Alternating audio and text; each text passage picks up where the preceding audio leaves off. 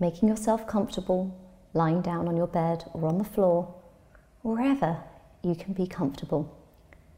Maybe putting a pillow of some sort under your knees. Allowing your eyes to close and your body to just melt into the floor or the bed, and allowing your attention to gently come into the body, into the flowing of the breath. Experiencing the sense of the body as a whole, simply lying here, extended and breathing. When you feel ready, picturing in your mind's eye the image of a lake, perhaps a lake that you know well and frequent, or one that you've seen in a photograph, or an imaginary lake for that matter. Just seeing if you can bring that image into vivid focus in your mind's eye.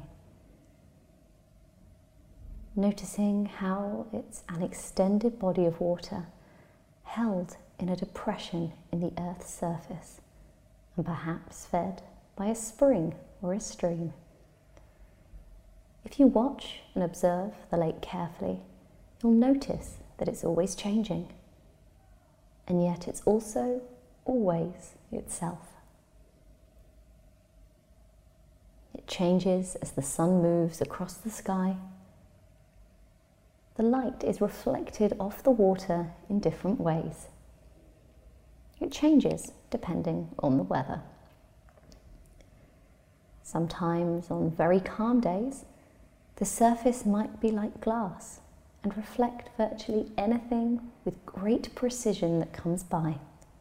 Clouds, birds, the trees that might surround the lake, the sun as it makes its journey across the sky, and for that matter, the moon and the stars at night. So there are times when the lake is extremely reflective and contains, in a certain way, everything that comes by or over it.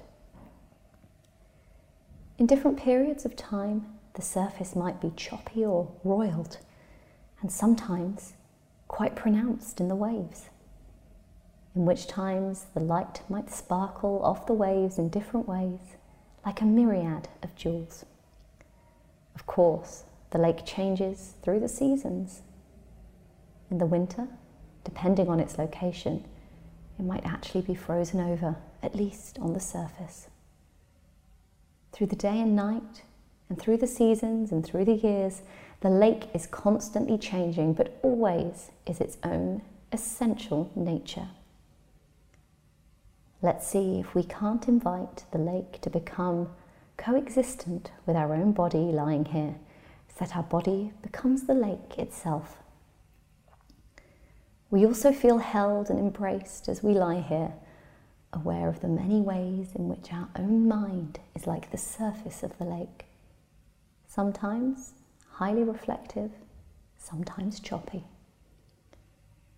Getting in touch with the sense of the entirety of the lake, the full body of water, not only in the surface, but down below. As we lie here, just experiencing the fullness of our own being, is that even at times when our mind is choppy and upset, or reactive, or dealing with difficult things, we can drop down beneath the surface of our own mind's waves and find a stillness and a calmness that's always here and always available to us with each moment, with each breath and certainly when we come to lie down in this way. Lying here under the canopy of our vast awareness, experiencing the moment to moment changes in the body and sensations, thoughts, feelings, impulses, sounds, and all the while, lake like, just simply lying here watching the play of the weather of the mind and body. Allowing the awareness to hold it all, moment by moment, breath by breath, in our own fullness, in our own completeness, moment by moment.